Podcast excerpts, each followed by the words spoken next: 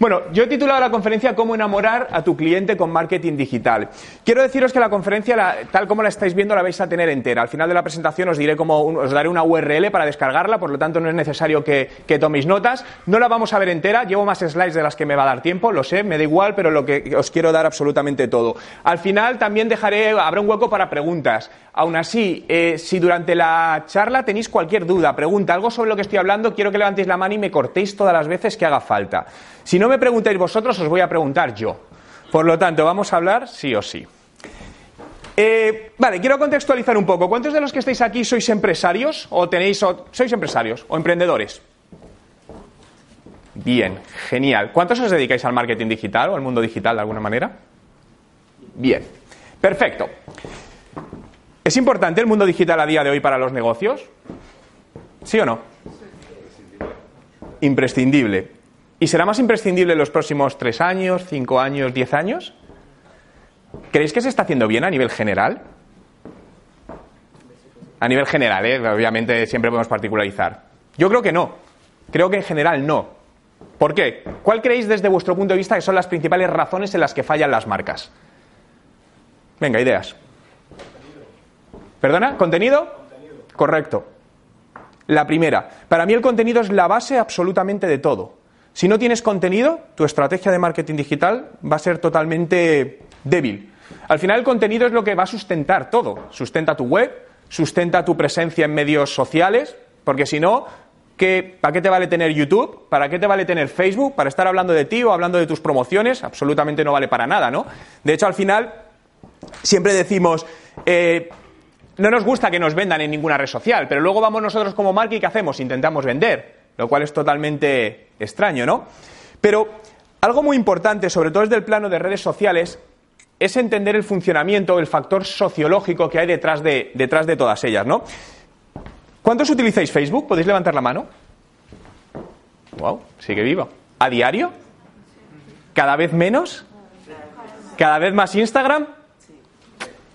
Os dije YouTube, Instagram, poner foco ya. De hecho, yo soy un convencido que Instagram va a ser la próxima, la próxima plataforma de e-commerce.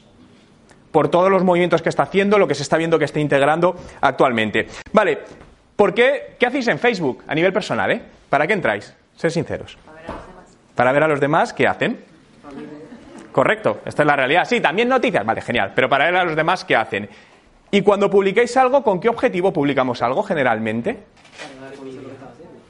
¿Vale? ¿Y el objetivo? ¿Qué sentimiento te genera? Tú pones algo y si no lo viese nadie, es decir, tú, tú publicas algo hoy, hay un like. Te ha jodido el día. Perdona por la expresión, es decir, te sientes mal. Ahora, mañana va, lo quitas. Mañana vas, publicas algo y tienes 100 likes. Ostras, el día se ve distinto, ¿no? Es un tema de percepción. Pero uno de los objetivos de las redes sociales es dar envidia por lo cual publicamos. ¿El qué, perdona? Gustar. Pero al final es una sensación de dar envidia. Si tú estás de vacaciones cuando sabes que todos tus amigos o tu gente cercana está trabajando y estás en una playa paradisíaca alucinante, subes la foto y pones en la playa ta ta ta disfrutando. Y no lo escribes, pero implícito va y tú no.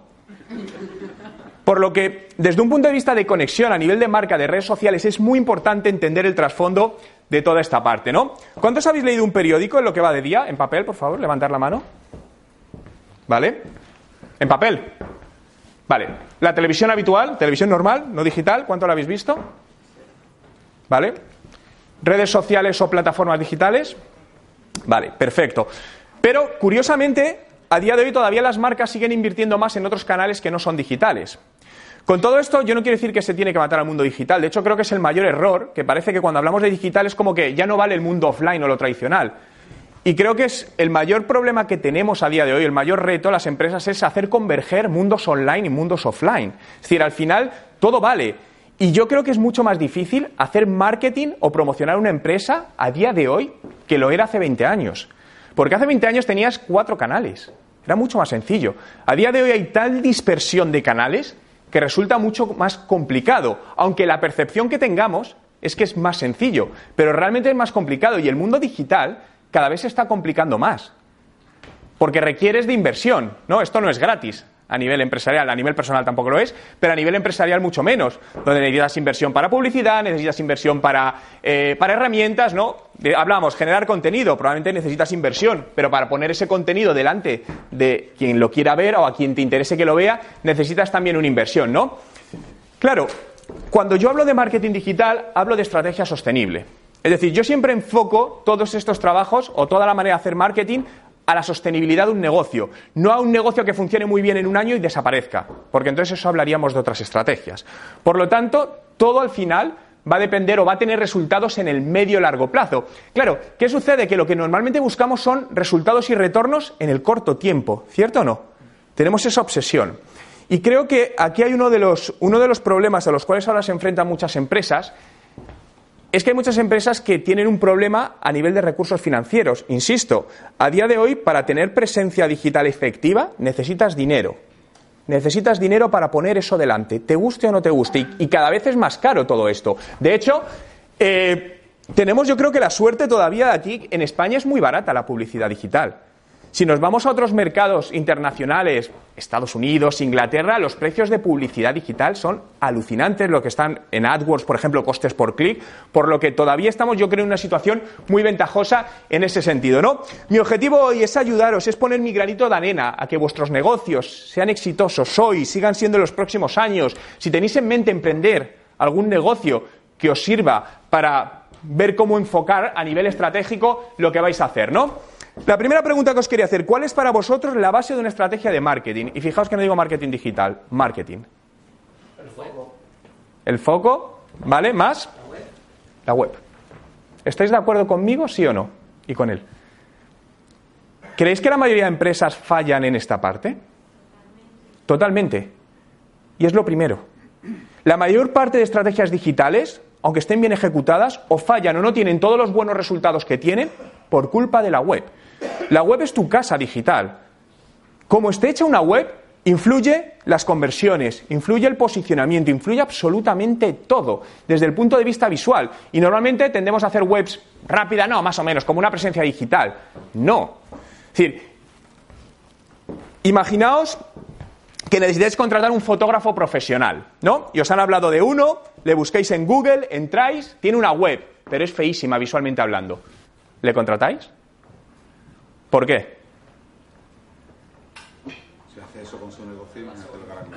¿Pero tiene que ser cierto?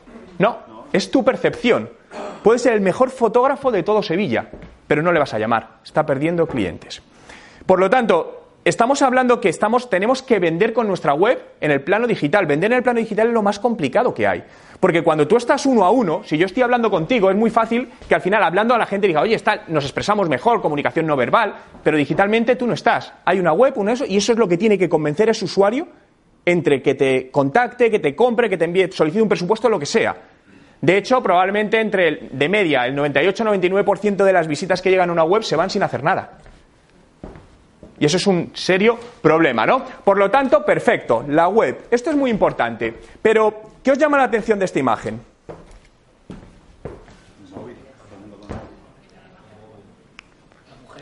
¿La señora? ¿No?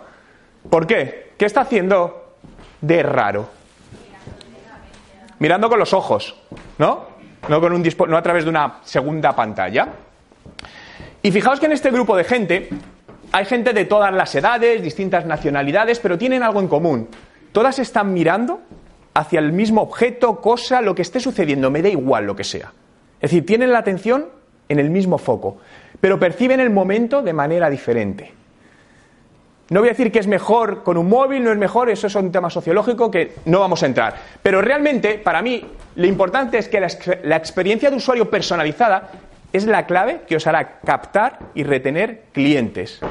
Al final dar una experiencia, una sensación personalizada, no como una más. ¿No tenéis la sensación que cada vez que entramos en una web es lo mismo para todos? ¿Ves la misma web que ve todo el mundo? ¿Por qué no personalizamos la web en función de múltiples variables como localización? Que vea una imagen o un texto distinto en función de la ciudad donde entre. Claro, muchas veces hablamos. ¿Alguien hace esto? ¿Puede levantar la mano? Si alguien utiliza personalización de textos, imágenes, en función de dónde entre. Eso se podría hacer por dominio, pero en la misma web, con la misma extensión de dominio, pues lo hace Amazon Sí lo hacen. ¿diferentes contenidos? ¿Y si os digo que lo podéis hacer gratis?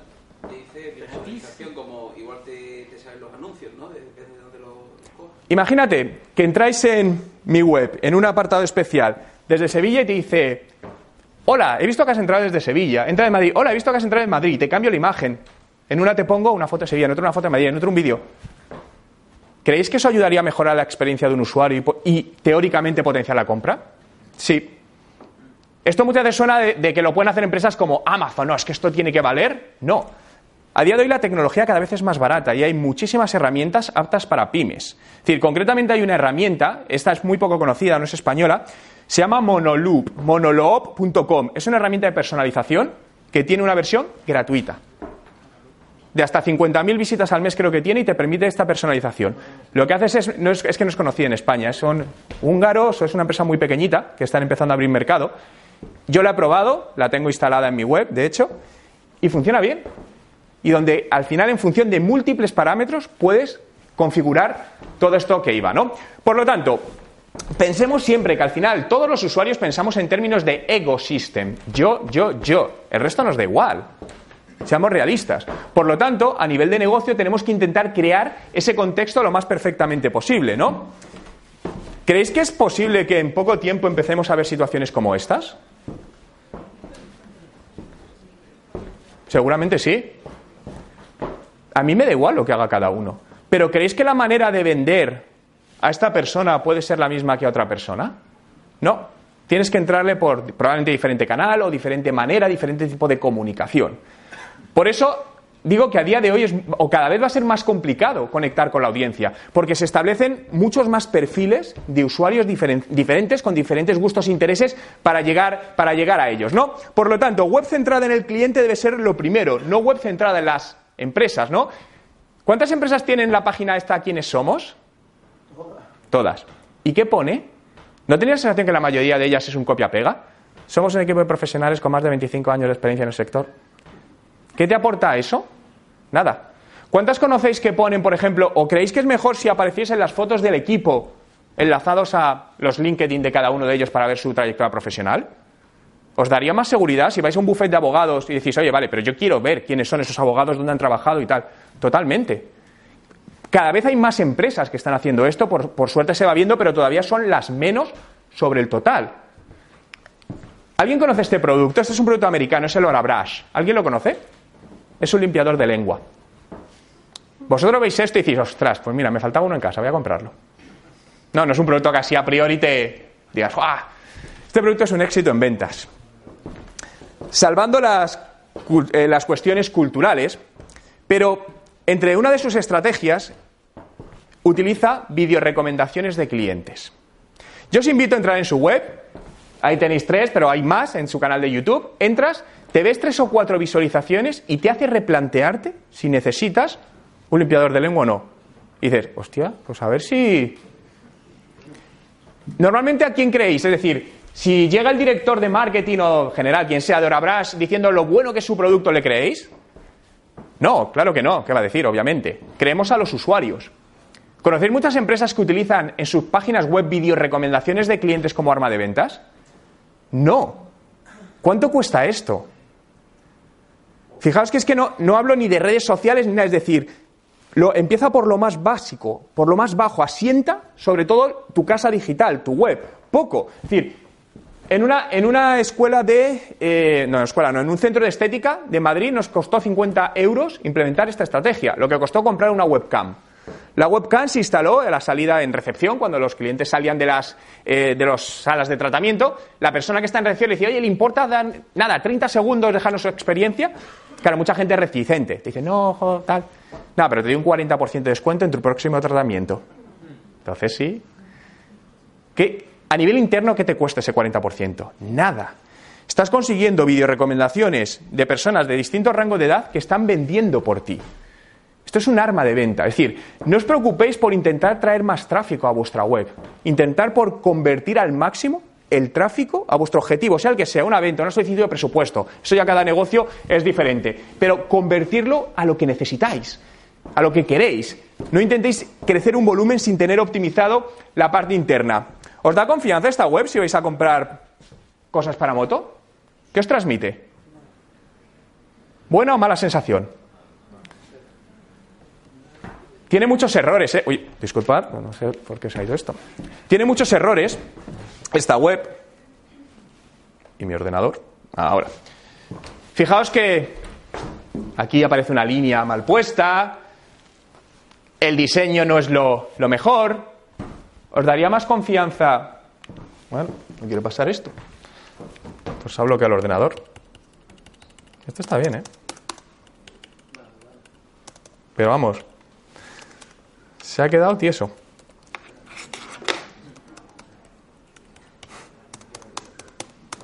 ¿Algún experto en desbloquear Max? Espera, vamos a desconectar esto porque a veces reacciona cuando hago estas cosas.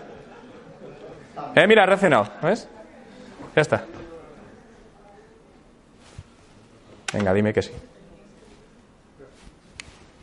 Ya, pero no me dejaba ni, no me dejaba ni mover el PowerPoint. A ver si quiere. Eh, ya está. Vale. ¿Os daría más confianza esta? Visualmente hablando, ¿eh? No se ve bien, pero aquí, por ejemplo, pone seguimiento de pedidos, contáctanos. ¿Crees que es mejor esta que la otra? No lo sé, pero ¿cuál creéis que a priori tiene una mayor tasa de conversión a compra? Está claro. Por lo tanto, no solo. Y la primera, la primera empresa que os, he que os he contado es una empresa, es una empresa que trabaja muy bien, porque les conozco pero visualmente transmiten una sensación terriblemente mala. Por lo que no solo hay que ser bueno, sino que tienes que aparentarlo y tienes que comunicarlo. Las tres cosas. Si te falla una de ellas, no estás sacando todo el potencial que podrías conseguir. Fijaos, en este caso tenemos tres locales o tres negocios. Valoraciones, algo fundamental y de las cosas que más vende. Si ves una valoración de 3.7 sobre 5, sensación buena o mala mala, no es buena. Es un 3.7. Si, no si es la mejor de todas, pues está claro que va a ser a la de 3.7 sobre la que no tiene, ¿no? Pero no es buena. ¿Y esta? Un 4.8 con 18 comentarios. ¿A cuál iréis antes? Está claro. ¿Sabéis si esos comentarios son de verdad? No. De hecho, muchos de los comentarios que se generan en las empresas son falsos, por desgracia. Pero son estrategias al final. Entonces, realmente, una de las cosas por las que os tenéis que obsesionar es por generar comentarios reales de vuestros clientes y hacerlos visibles por todas las partes posibles. Facebook, vuestra web, en este caso el buscador Google, que es uno de los más potentes, donde ya sabéis que la gente os va a buscar vuestro nombre y aparecerá a la derecha las estrellitas o nada, ¿no? Por lo tanto, está claro que preferimos lo que tiene recomendaciones positivas. Pero Aquí os quiero mostrar otra búsqueda, ¿vale? He cogido distintos sectores y distintas localizaciones. En este caso, empresas de mudanza Puerto Rico. Posicionamiento local. Muchas veces intentamos ocupar o intentar abarcar más de lo que podemos. Al final, siempre establecer vuestras estrategias en función de vuestros recursos. No es que mi cliente puede ser, sí, claro. ¿Tienes recursos para abarcar a todos esos clientes? No. Empieza siempre de lo micro a lo macro. No te preocupes. Céntrate en un área de 100 personas, por decirlo de alguna manera, y cuando tengas eso cubierto, sigue expandiéndote. No intentes, normalmente intentamos cubrir áreas mucho más grandes con presupuestos que no están alineados y ahí es donde perdemos tracción en los resultados, ¿no? Imaginaos en este caso, esta es una empresa de mudanzas, cuando entras tiene una valoración de 3 y tiene este logotipo totalmente pixelado.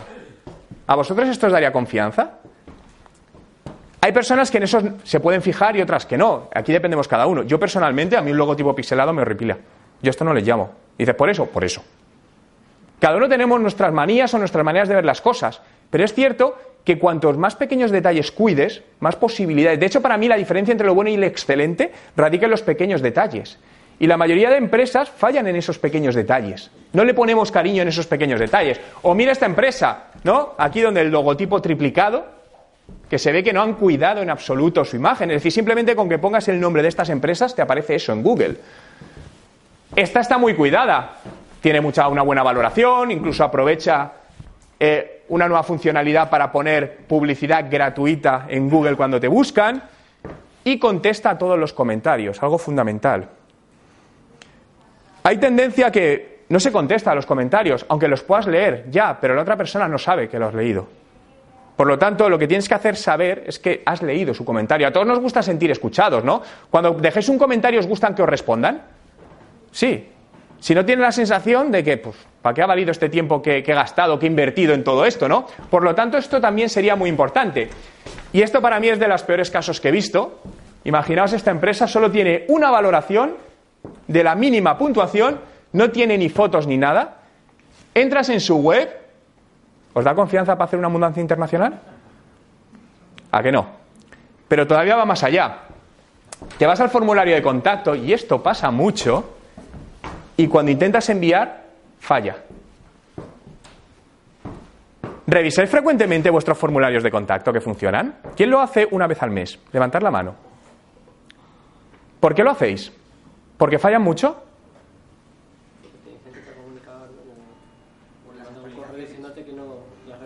Fallan muchísimo los formularios de contacto en WordPress. No me preguntéis por qué, pero de, de, vez en cuando, por razones X, dejan de funcionar.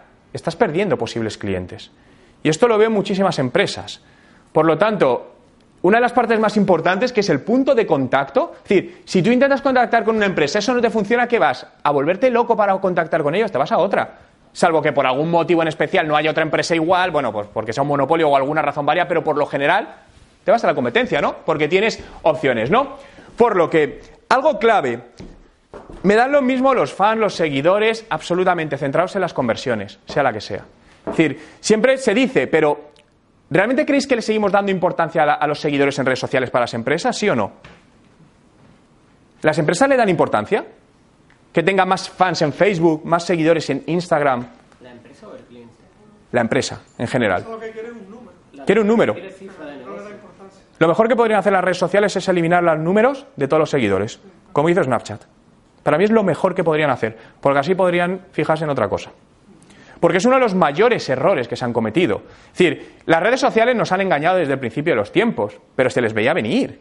Es decir, Facebook ha engañado a todo el mundo, a todas las empresas, convenciéndole que durante años se abriesen una página de fans, creasen una audiencia grande, para que tu alcance ahora sea cero. A mí entre 3% y cero es cero. Es decir, has estado trabajando un montón de tiempo para generarle una audiencia a Facebook, que la has hecho tú.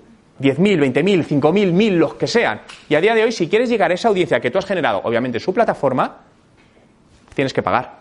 Es una realidad, esto es así. Y esto está pasando en todas las redes sociales, pasa en Instagram. Lo que pasa que la más acusada es Facebook, ¿no? Por lo que siempre, cualquier acción que sea de contenido, buscar una conversión. Y cuando hablo conversión puede ser cualitativa o cuantitativa, me da lo mismo. Vuestro objetivo principal debe ser generar tráfico a vuestra web con todas las acciones posibles que tengáis. On u off, me da absolutamente igual. Una vez están dentro de vuestra web, enamorarles. Que le guste la web, que diga, joder, voy a contactar con esta empresa, voy a comprar este producto. Y a continuación, obviamente, hacer que el usuario regrese más tarde. Es decir, siempre todo a través o poniendo en el centro esa conversión, utilizando estrategias de adquisición, como pueden ser cualquier tipo de publicidad digital o no digital, como os decía, en la conversión, temas de diseño web, testeo, usabilidad, personalización como la que hablábamos, y en reengagement, toda la parte de remarketing, pero remarketing bien hecho. Porque generalmente el remarketing, os pasará frecuentemente, entramos en una web y aunque compremos el producto, nos siga apareciendo el producto, los siete días siguientes naveguemos por donde naveguemos. Y al final produce un efecto contrario, es decir, se vuelve en una acción negativa. Por lo tanto, el remarketing es muy efectivo, para mí es de las acciones más efectivas, además más baratas, pero siempre y cuando esté bien hecho toda esa parte. ¿Tenéis las webs adaptadas a dispositivos móviles? ¿Tenéis de las webs adaptadas a conversión móvil? No digo sí. ¿A conversión móvil? Es decir, ¿habéis hecho vuestra página web diseñada para cómo se usa un móvil? ¿Quién sí? A propósito, ¿puede levantar la mano, por favor? Genial. ¿Creéis que la mayoría están hechas así? No. La mayoría, como se desarrolla una web, es se hace una web para escritorio, es decir, para ordenador, y se le hace responsive normalmente para que se adapte al tamaño de una pantalla. Pero, vuelvo al tema de la conversión. No navegamos igual aquí que aquí. Es totalmente distinto. Donde tú estás navegando aquí en una web y desde aquí es muy raro que llames a una empresa. Ahora, si yo estoy buscando cualquier producto desde, por ejemplo, desde Google, entro en una web y me sale un botón llamar, ¿creéis que hay más opciones de que algún cliente pueda decir, bueno, en lugar de contactarlo o mandar un email, le llamo? ¿Sí o no? Sí. Y podemos decir, no, bueno, pero si te vas a contacto tienes el teléfono. Sí, voy a ir a buscar tu teléfono a contacto, copiar, pegarlo. No, me voy. Pónselo fácil al cliente. Un simple pequeño cambio de esos puede cambiar radicalmente los resultados de tu estrategia de conversión, ¿no? A mí me gusta mucho esta caricatura que lo define muy bien, donde nuestra web está diseñada como si fuese una obra de arte para escritorio, pero luego cuando la hacemos para móvil se ve así. Y es cierto, porque no se trabaja, dice, vale, o cosas tan sencillas como tienes un botón de llamada a la acción, el que sea, solicitar presupuesto. Entonces, está al principio en el ordenador, pero cuando lo haces en versión móvil, resulta que ese botoncito queda por debajo de la pantalla. Es decir, que para verlo tienes que hacer un poquito así con el dedo. Ese poquito así por el dedo significa una pérdida de conversiones enorme. No os podéis ni imaginar. Solo eso, con datos, medido con datos. Por lo que solo con subir un poquito ese botón puedes aumentar el porcentaje de gente que te solicite información, presupuesto, dependiendo de tu conversión, enormemente. Por lo que siempre no os conforméis con diseñar una web para dispositivos móviles, sino hacerla, hacerla adaptada a la conversión móvil, ¿no? He cogido varias búsquedas al azar, ¿no? relacionadas con pisos de alquiler Sevilla, etcétera, etcétera. Por coger un sector al azar, ¿eh? No, no me da lo mismo, ¿no? Pero, por ejemplo, en pisos de alquiler Sevilla, mensualmente hay unas 27.000 búsquedas mensuales. Bien, genial. Si yo me dedico a este sector, ¿cuántas me llevo? Pero fijaos cuántas son desde dispositivos móviles, incluyendo tabletas, más del 70%. De tal manera que dices, vale, puede estar bien posicionado, puede estar incluso pagando publicidad para estar ahí, todo lo que quieras. Pero si luego cuando tú le llevas eso no está bien adaptado, estás perdiendo una cantidad de clientes terribles, de potenciales clientes terribles.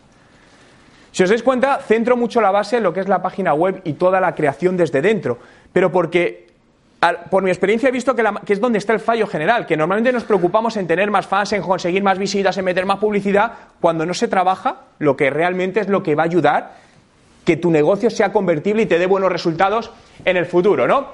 Fijaos, en este caso, otra búsqueda aleatoria, regalos promocionales, ¿no? Y aquí voy a hablar de SEO y de, y de SEM. Todo esto de pago. Esto de pago. ¿Dónde aparece el primero de no pago? Ahí abajo. ¿Alguno utilizáis toda la parte de publicidad lateral o publicidad con imagen de Google Merchandising? ¿Os da buenos resultados? Es una de las estrategias o una de las campañas que en general, en muchísimos sectores, da muy, muy buenos resultados porque al final todo lo visual siempre funciona mejor. Incluso en este caso podéis ver otro ejemplo donde cambiamos un poco el formato.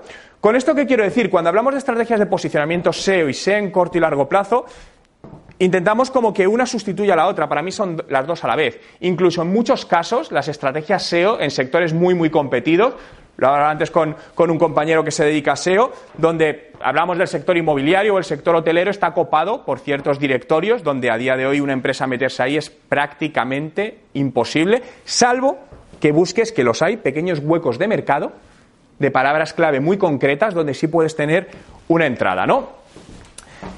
¿Cuántos de los que estáis aquí ahora mismo, y no quiero que me digáis el dato, solo que me digáis si lo sabéis, sabéis el porcentaje de conversión al lead o a cliente de vuestra página web del total de visitantes. Es decir, el porcentaje de gente que entra en vuestra web hoy y convierte a vuestro objetivo. ¿Cuántos sabéis ahora mismo ese dato? Levantad la mano. El 1%. Ahora de lead a conversión es 40. Pero depende, el negocio. Claro, pero que sepa el dato. A mí el dato me da lo mismo. El dato, he visto tres, cuatro manos levantadas. Ese es el primer dato que debéis saber. El primero. Él decía, por ejemplo, el 1%. Genial. Pero ¿y por qué no optimizar eso para que sea un 4%? Porque en lugar de intentar, y vuelvo a lo mismo, optimizar primero ese trabajo para, convertir ese 1 en un 4 y luego meter publicidad para elevar el tráfico y realmente hacerlo rentable, primero metemos publicidad en lugar de trabajar esa primera conversión? Este es el primer dato que debéis conseguir. Debéis obsesionaros por conseguir saber quiénes son vuestros visitantes. Entra gente anónima en vuestra web. Y la mayoría se van y no podemos volver a recuperarles de ninguna manera. No tenemos su nombre, su email, su teléfono, no tenemos nada. Los hemos perdido para siempre. Por lo tanto, haced todo lo posible para captar eso. ¿Qué podemos utilizar para ello? Bien, aquí lo importante es el, marketing de contexto, es decir, generar un contexto atractivo para que el usuario decida hacer lo que nosotros queramos que ese usuario haga. Por ejemplo, ¿cuántos utilizáis los chats online, web chats, en vuestras web? Vale, veo tres, cuatro manos. ¿Os funciona? ¿Sí? Yo es la única herramienta de la que hablo que digo que en el 100% de los casos, 100% de los casos donde se ha implementado han mejorado las conversiones. 100% de los casos. Es una de las mejores herramientas que existen, siempre y cuando la atiendas adecuadamente. Yo por defecto, por deformación profesional, cada vez que veo un web chat en una web, ¿qué hago? Escribir y medir el tiempo de respuesta. ¿Cuánto tiempo estáis dispuestos a esperar hasta que os contesten en un web chat? 30 segundos. ¿30 segundos? ¿Alguien más? Menos. Porque además es un tema que te tienes que quedar mirando al chat así. Entonces, es como, no. Y no contesta, no contesta. Un minuto. La mayoría por encima de un minuto. La mayoría de tiempo de media. Claro, entonces podemos decir, no pongamos una herramienta con la que no tenemos recursos para atenderla adecuadamente. Mucho cuidado con esto. También os digo, existen herramientas o maneras de hacerlo que te permite automatizar ciertos procesos para que eso se utilice como una captación de un contacto y no estés a tiempo real, ¿no? Hay muchas herramientas aquí. Una muy conocida es Zopin, tiene una versión gratuita. Yo personalmente utilizo una que se llama LiveBeep, creo que tiene un coste de unos 20-22 euros al mes y es uno de los costes mejor rentabilizados de todos. Por daros datos, ¿vale? Porque yo no quiero que me creáis a mí en absoluto y de hecho creo que el mayor error es tomar decisiones en base a muchas veces a intuiciones, sino el 100% en base a datos, aunque sea contrario. ¿eh? Y muchas veces nos cuesta, ¿no? Porque es que yo creo datos. Si los datos te dicen algo, vete por ese lado, ¿no? Realmente un web chat, para que quede claro, es una especie de pantallita pequeña que suele salir por una esquina inferior de la pantalla y donde tú puedes contactar con el usuario. Pero ¿por qué me gusta además a mí este web chat? Porque juega con un truco que hace que mejore las conversiones. Fijaos que aquí a ti te salta esto y te dice, oye, déjame lo que quieras, pero no sale, no te pide los datos. En cuanto el usuario clica para escribir, automáticamente, paf, le pide nombre, email y teléfono. Esa pequeña tontería de giro hace que la conversión sea mayor. Porque cuando la gente ve de primero unos datos que hay que rellenar, ¿qué provoca? rechazo. Entonces, fijaos que estos pequeños detalles se traducen en mayores conversiones, eso significa ventas, y ventas significa dinero. Pero quiero mostraros datos reales de implementación de este sistema. Fijaos, se implementó en una web y nada más ponerlo sin optimizar nada, la conversión era del 1%, es decir, el 1% de los visitantes que entraban en esa web, justo el dato que tú dabas, dejaban un contacto. Probablemente vuestro formulario de contacto habitual no tiene esta conversión. Vamos, por lo menos a nivel general, segurísimo. Pero esto sin optimizar. Tres meses después, 3.24% de conversión. Seis meses después, 3.92. Y 12 meses después, 4.69 de conversión. Ahora, cuando tienes esa conversión, entonces invierte en generar más tráfico, para realmente hacer que eso funcione y convertirlo en dinero, no antes. El problema es que intentamos correr mucho. Y el marketing digital, por lo menos yo lo veo así, es una carrera de fondo, no es un sprint. Si lo miras como un sprint vas a perder, siempre. Inviertas poco o inviertas mucho. Partiendo de empresas que no tenemos una gran marca detrás, que es súper conocida, porque esos son, esos son otros, otros temas totalmente, totalmente distintos en esa parte, ¿no?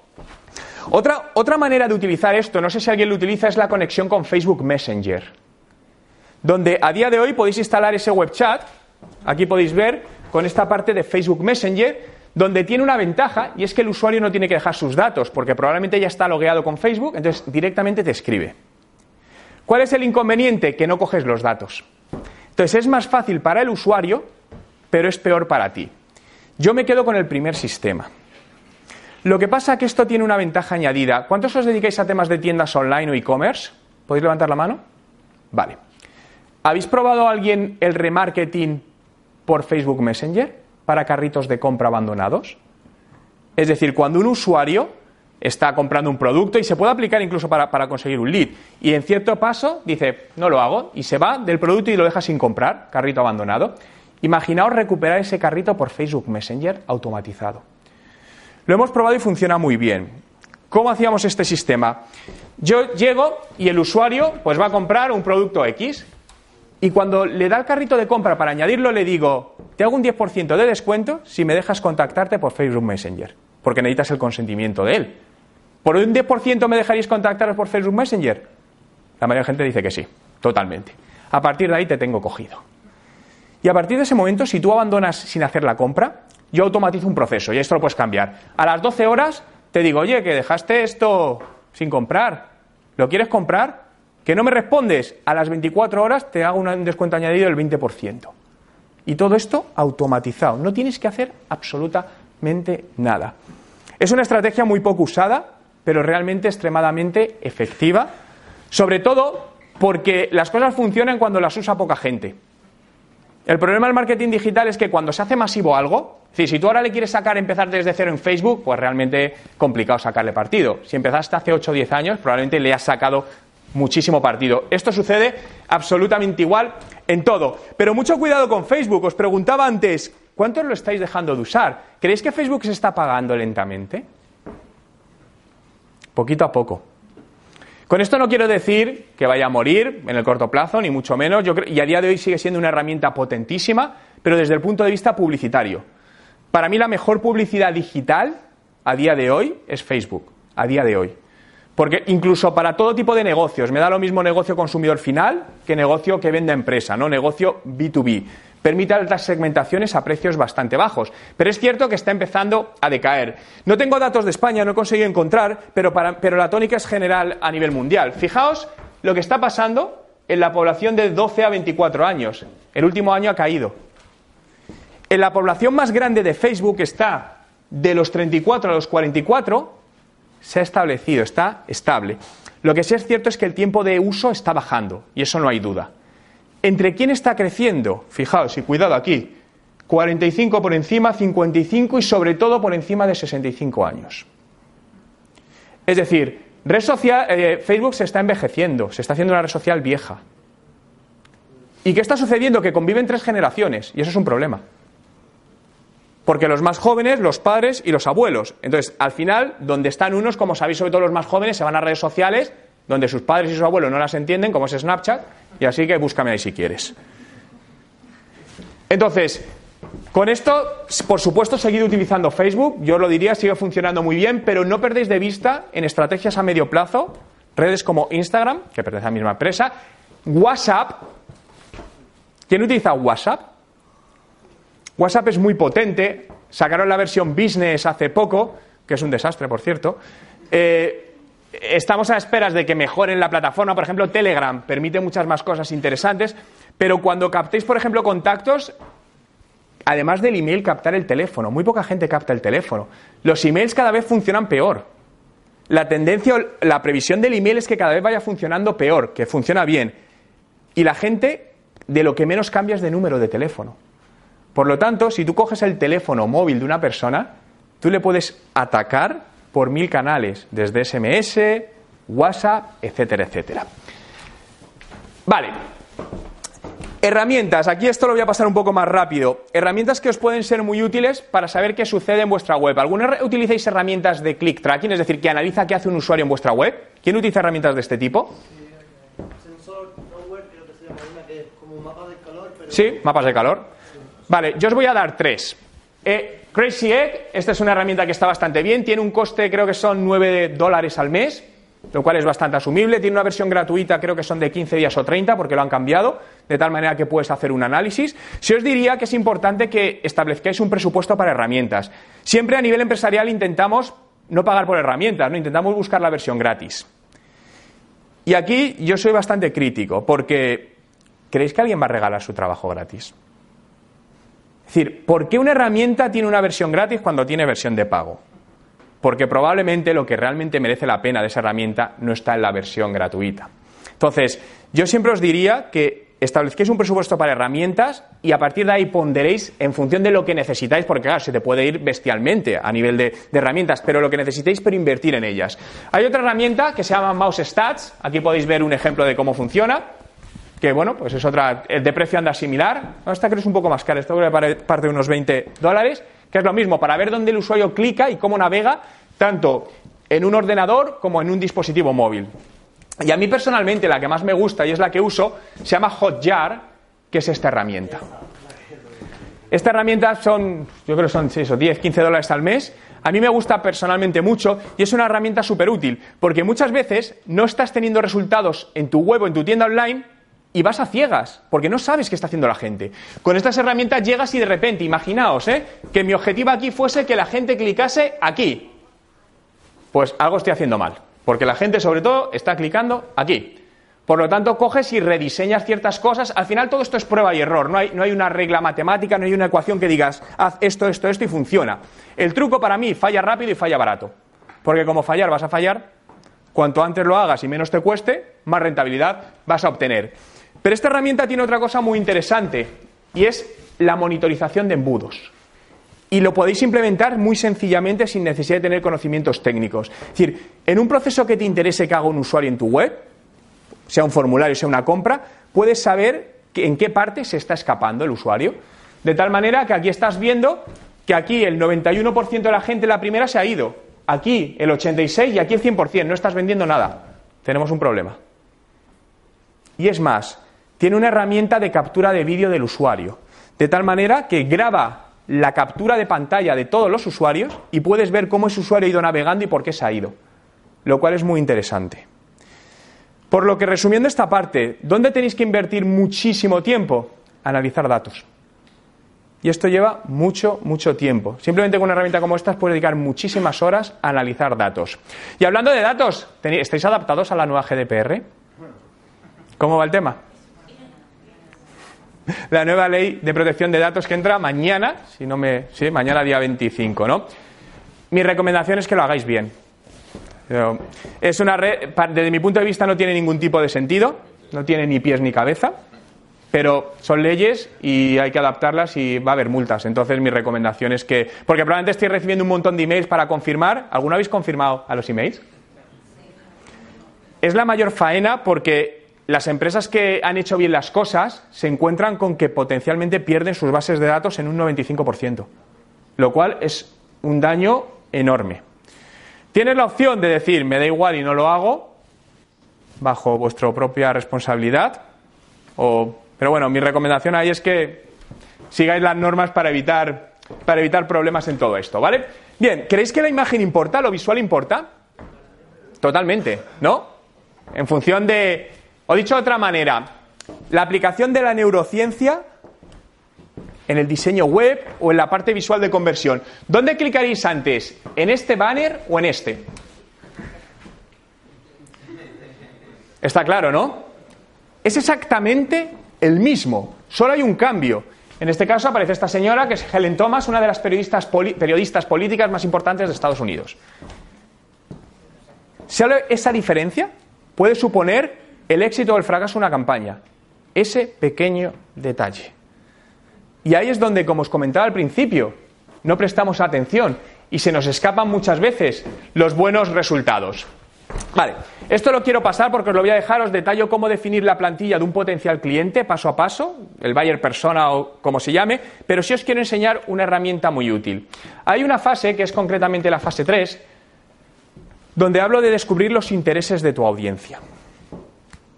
¿A día de hoy tenéis definidos qué les gusta, qué le disgusta a vuestra audiencia? ¿Alguien tiene esta información de su público objetivo? ¿Cómo podemos conocer esto? Tienes opciones, puedes ir por Google y empezar a buscar información, leer foros y dedicar horas, o existen herramientas. Yo utilizo una que se llama Audience, que es esta herramienta que lo que te hace es un análisis de una audiencia en función de muchísimos parámetros. Muchísimos parámetros. Aquí os voy a mostrar un ejemplo real, si me deja, donde, mirad, voy a enseñaros esto de eh, cliente, ¿vale? Esto es una empresa de seguros de salud donde se le mete cierta información, es una empresa ecuatoriana, se le mete cierta información y te dice el potencial demografía de tu usuario, ¿vale? Esto lo vais a tener en la presentación, podréis ver los, los detalles. Pero incluso nos generas grupos de audiencia donde puedes ver intereses, es decir, al final es absorber datos de Internet de todo este mundo. Te genera un informe de unas 80-90 páginas detallado sobre tu audiencia quiénes son sus influenciadores, qué marcas siguen, qué contenidos generan mayor eh, enganche, lo cual te ayuda, te ayuda a darte una guía para saber cómo puedes vender mejor a ese usuario o qué tipo de, de contenidos quieres, quieres generar. Bien, ¿alguna pregunta hasta aquí? ¿Algo que no haya comentado que queréis que quede claro? ¿No? Vale, perfecto. ¿Qué vendéis? Quiero que me digáis qué vendéis. Que alguien me diga qué vende. Vale. ¿Te compran a ti?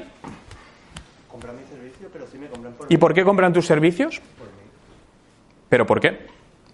Porque supongo que genero confianza y resultado y Correcto. ¿Creéis que la confianza es lo que vendéis o vendéis productos o servicios? confianza. Vendemos confianza más que nunca. Has dicho la palabra exacta, confianza. Y el mayor problema para mí es que intentamos vender productos a la gente. Cuando al final lo que tenemos que dar, con todo lo que hemos visto, reputación, etcétera, esa, esa confianza, ¿no? ¿No tenéis la sensación de que muchas veces las empresas os dicen, confía en mí, que yo voy a responder, y luego cuando te despistas, no responden, ¿no? Al final te- se olvidan de ti.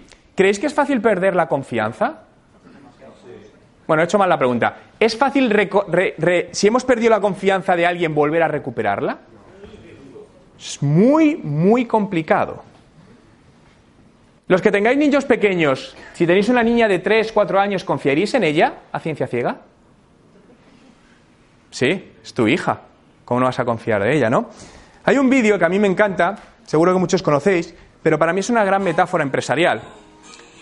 Si a ti tu hija pequeña de 3, 4 años, 5, te trae un vasito de agua, ¿lo beberías? Sin lugar a dudas. ¿Cómo no lo vas a hacer?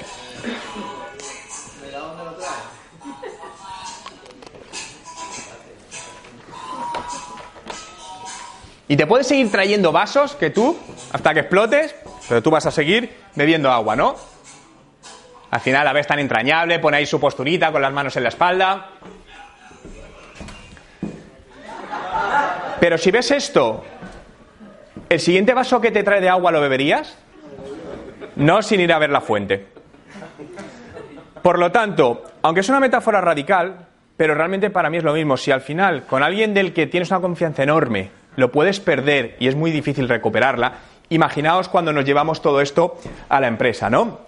Y además, ¿os ha pasado esto alguna vez? ¿No? Donde jugamos además con factores emocionales. En este caso es más grave porque hablamos de un niño pequeño que habla a Bob Esponja y se lo encuentra llorando, pues le puede generar un pequeño trauma. Cierto es. No sé si ve bien, pero aquí te venden estos rollitos con, eh, eh, pavo y con brócoli llenos y aquí pues lleno poco. O lo mismo con el chocolate en un bollo. O lo mismo con los helados. ¿Tenéis esta sensación habitualmente con muchos productos?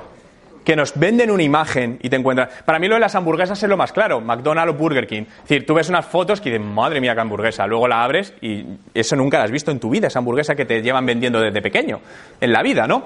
Pero realmente, para mí, esto es el marketing de la mayoría de empresas, este es el servicio al cliente de la mayoría de empresas y esta es la transformación digital que venden la mayoría de empresas, que al final es una excelente campaña de marketing. Por lo que hay un ratio que para mí tenemos que medir todos y que no tenemos en cuenta, que es el ratio expectativa-realidad. ¿Qué le ofreces a tu cliente? ¿Qué le dices que le ofreces y qué le ofreces realmente? Jugad con eso como arma de venta. Y nos pasa a diario. Alguien nos dice, vete a ver la última película de Will Smith, es buenísima. Vas a verla y ¿qué sucede normalmente? Joder, pues no es tan buena, ¿eh? Y al contrario, no, no vayas a verla, oye, malísima, ¿eh? Vas a- es una pérdida de dinero. Vas a verla y dices, pues no estaba tan mal. El producto es el mismo, te han precondicionado y eso ha hecho que tengas una visión distinta del producto y actúes en consecuencia. Por lo tanto, jugar con estas expectativas de los clientes, siempre obviamente en positivo, para utilizarlo como arma de venta en, en toda esta parte, ¿no? Y yo os quería contar un ejemplo de una empresa que hace esto, ¿no? En este caso es Renfe, todo lo habréis utilizado alguna vez, donde Renfe vende, entre otras cosas, transformación digital, como muchas empresas. ¿Creéis que la mayoría de las empresas lo están haciendo realmente, la digitalización? ¿O no? La mayoría no. Renfe, entre otras, además lo hace públicamente. Si les buscáis en Google, aquí aparece su web y ahí remarcan transformación digital. Fijaos, hace unas, hace un tiempecito, hace poquito, bueno, poco tiempo tuvimos un problema, casi pierdo un tren por culpa de Renfe por culpa de ellos y lancé este tuit. Increíble la mala atención al cliente de Renfe en Atocha, casi perdemos el tren. En lugar de buscar una solución, nos crearon un problema. Y como era en Twitter y le faltaba algo de visibilidad, digo, bueno, pues vamos a poner un logotipo modificado que por lo menos lo haga más visible, ¿vale? Ten fe, ten fe a que me contesten o lo que tú quieras. ¿Qué creéis que pasó a continuación? ¿Respondieron? Sí, en 30 minutos. Aceptable.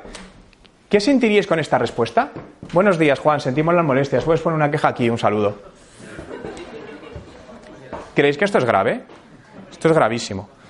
Claro, no tenemos otra opción de coger trenes.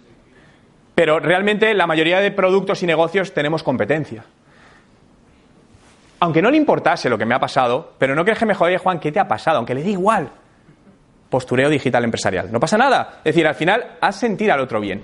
Pero la cosa no quedó aquí, sino que digo, bueno, voy a clicar en ese enlace a ver qué pasa, ya por curiosidad, a ver dónde me llevan.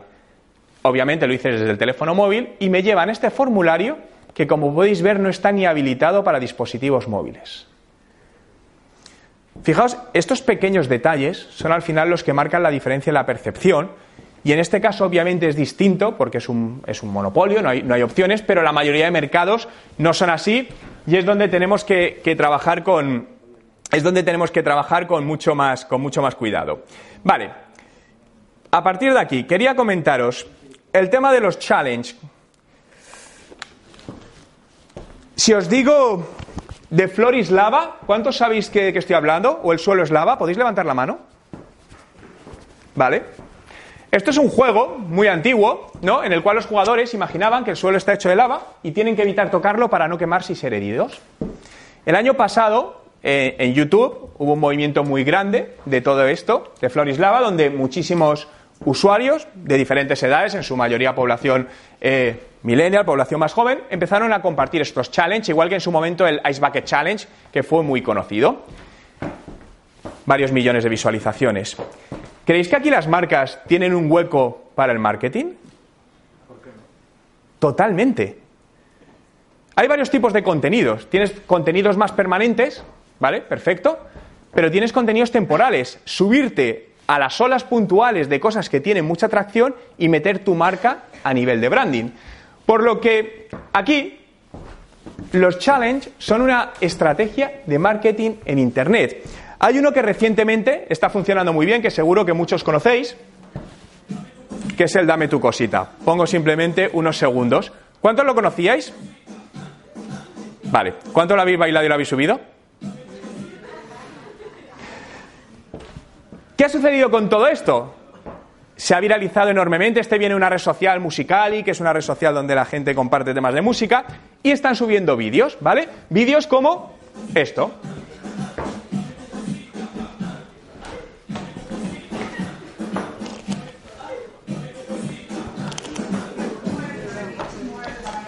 Vale, mi pregunta es, ¿lo haríais? ¿Por qué no? ¿Por qué no? Darme solo una... Y ser sinceros, ¿qué es lo que os impide hacer esto? El ridículo, joder, todos tenemos vergüenza. Obviamente, hay gente que no la tiene. ¿Creéis que si no tuvieseis vergüenza, podréis obtener buenos resultados de muchas cosas? Sí, el miedo es el mayor paralizador de todo. Donde muchas veces no hacemos vídeos en YouTube hablando nosotros porque nunca nos vemos bien. ¿Cómo voy a salir? ¿Cierto o no? Y nos limitamos. Creo que la base del éxito está en que te dé lo mismo lo que opinen los demás. En la parte de contenidos. Donde hay gente, hay un youtuber americano, que es este tipo, Q Park, que se dedica a hacer canciones, entre ellas, en Nueva York. Se pone en el medio de Nueva York a cantar canciones, a la gente imaginaos cómo le mira. El tío se está haciendo muy famoso, obviamente, hay que valer para hacer eso. Pero ¿queréis que las empresas a nivel de marca pueden utilizar esto y salir haciendo el bobo de esta manera, poner bobo entrecomillado, y podrían obtener más branding? Sí, ¿por qué no? Igual que se hizo en su momento con el Maniquí Challenge, también me estoy acordando ahora mismo, pero lo que nos está limitando, obviamente, es esa vergüenza a exponernos, a exponernos delante de los demás. Y la otra pregunta que, quieres, que, que quiero haceros, ¿creéis que esto puede dañar la imagen de una empresa?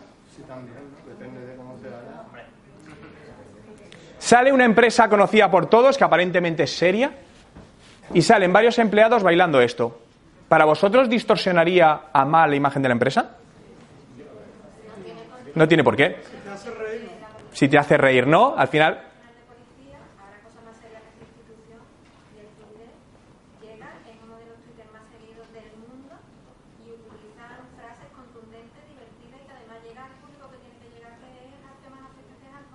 Totalmente.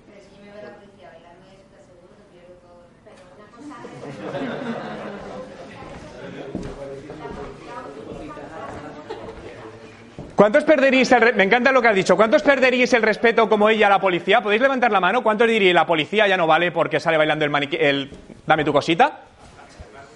Vale. Perfecto. ¿Sabéis lo que nos dicen los datos, que es en lo que me baso? La mayoría de empresas, llámese la policía u otras, que han metido la pata enormemente por hacer barbaridades en redes como Twitter, cuando lo analizas en un marco de dos o tres años, han salido ganando. No se puede gustar a todo el mundo. Esto es, creo que es algo que debemos tener en... eh, nunca puedes gustar a todo el mundo. Siempre va a haber gente que, va a estar en contra. No pasa nada. Pero al final analiza qué es lo que más te rentable. Igual que la policía, y la policía ha, hecho cosas, ha dicho cosas muy bárbaras en el pasado y, y serias, y otras empresas. Entonces, hay mucha gente que opina que si hace esto una empresa se desprestigia. Los datos nos dicen que no. Que cuando analizas en el medio y largo plazo, de hecho, hay acciones, esta es de hace unos años y seguro que muchos os acordáis, y a mí es una de mi- de mis favoritas, donde llega un usuario en Navidades, el 6 de diciembre del 2014, y etiqueta y dice, hola al campo, ¿tenéis ruca en stock? Llega al campo y le dice, ¿qué es ruca? Y dice el chico, pollas con peluca. Bien, aquí es una persona provocando una marca. Que esto está preparado o no, eso sería otro tema, ¿vale? 1620 retweets. Aquí llega la marca y le pone una carita triste. Vale. A continuación, una de las empresas que más ha metido la pata en redes sociales es MediaMark. Ha hecho, se ha metido con gente que pues, ha generado bastante crispación. En MediaMark vendemos lavadoras, neveras, videoconsolas, tostadores, calefactores y pistas de esquí. Y llega al campo y le dice, ¿Ruca? Casi 3.000 retweets. Esto hace cuatro años ya. ¿Os distorsiona la marca? No. ¿Qué han conseguido? Algo súper importante y que ha dicho sacaros una sonrisa. No hay cosa más potente que sacar una sonrisa. En el on y en el off. Cuando alguien te sonríe. Por lo tanto, utilicemos la parte digital para generar emociones. En muchos casos, esas emociones no tienen por qué ser positivas, también se juegan con las emociones negativas. ¿Vale? Quiero mostraros otro caso, el de, la, el de- el de la policía no, que es muy conocido. A mí me gusta el de la Guardia Civil, porque me parece todavía es algo mucho más serio, más serio, más institucional, dicho de alguna manera, por su, por su, eh, por de dónde viene, ¿no? En este caso, si él lo supiera, lo recogería. No seas guarrete y no conviertas la calle en un campo de minas. Sal con una bolsita. Bueno, nada que decir. Atentos al siguiente. Es época de bellotas en toda España. No es necesario que bajes hasta Ceuta para comprarlas. Es la Guardia Civil. A que, a que no se nos pasaría por la cabeza en la vida que la Guardia Civil se le atreva a decir esto. A partir de aquí, ¿veis peor a la Guardia Civil o mejor? La mayoría de gente la ve mejor. O alguno pensó que con un zumo y un poquito de chocolate tendría la merienda perfecta. Al final cenó con, con nosotros. Le meten hasta humor. Para mí, en general como esencia, en Internet lo que debéis hacer es lo que no hace nadie. Aquello que corre más riesgos, haciendo riesgos medidos, obviamente. Sí. Mira, hay uno. Quiero a ver qué opinas de este tuit. Hace cuatro años, en la ciudad de Bogotá, hay un terremoto, 6.5, y la marca Porsche lanza un tuit y dice: Perdonad, hemos acelerado demasiado uno de nuestros vehículos y ha temblado la ciudad.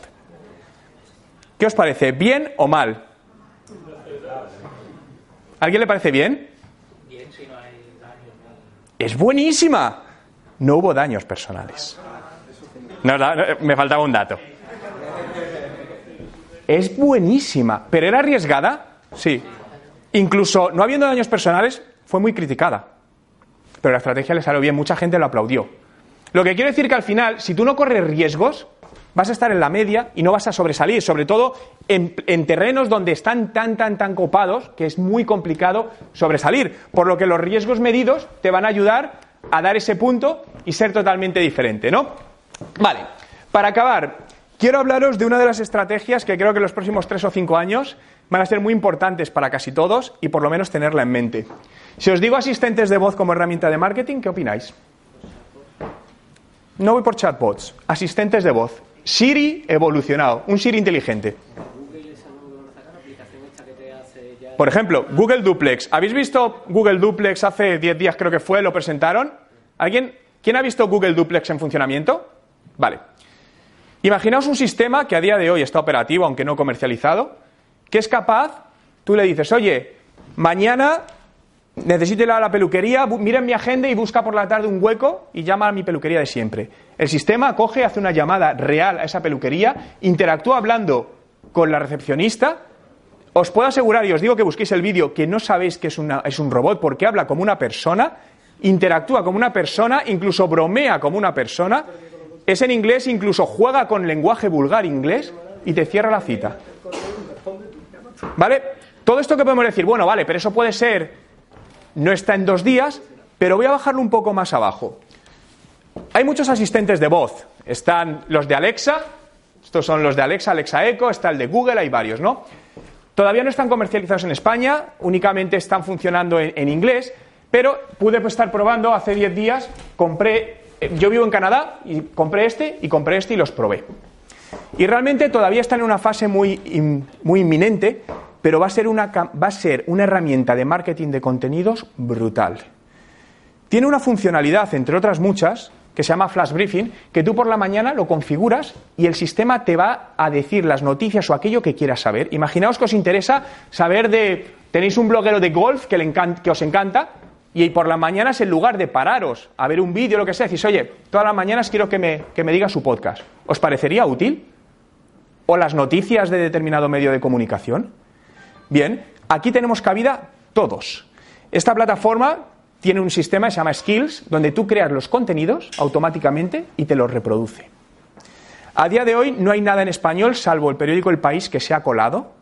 No sé cómo, porque tiene colado el periódico metido. Yo le estoy intentando colar mi blog, de momento me rechaza, pero si el país lo ha colado de alguna manera se lo colaré y os lo enseñaré.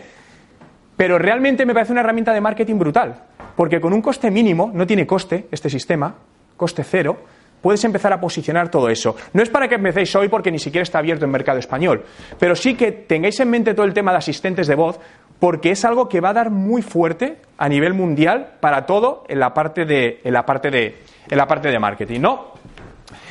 Eh, bueno, esto es uno de los ejemplos de los, de los skills. Esta es la marca Purina, por ejemplo, donde tú le puedes preguntar cosas sobre perros y te va contestando cuál es el perro más cariñoso con los niños, ¿no? Y te van, incluso están haciendo promociones, ¿no? donde dice, oye, pregúntale a Alexa pues cualquier cosa sobre los perros, Sobre razas de perros o lo que sea, ¿no? Oye, ¿cuál es el mejor para apartamentos? ¿Qué perro? Imaginaos trasladar todo esto, lo que es la pura esencia del marketing de contenidos, pero a sistemas de voz. En definitiva, creo que algo muy importante a día de hoy, si queremos tener éxito en los negocios y en marketing digital, es aprender a desaprender. Creo que una de las cosas, y nos pasa a todos, que más nos impide avanzar es aferrarnos a cosas que hemos aprendido en el pasado, porque son costumbres y muchas veces es, muy, humano, es muy difícil dejar esto. Pero una de las cosas más importantes es intentar olvidar gran cosa, gran parte de lo que no funciona y reaprender. A mí esta frase me gusta mucho, que es el gran peligro en tiempos de turbulencia, no es la turbulencia en sí, sino pensar y actuar con la lógica de ayer. Muchísimas gracias.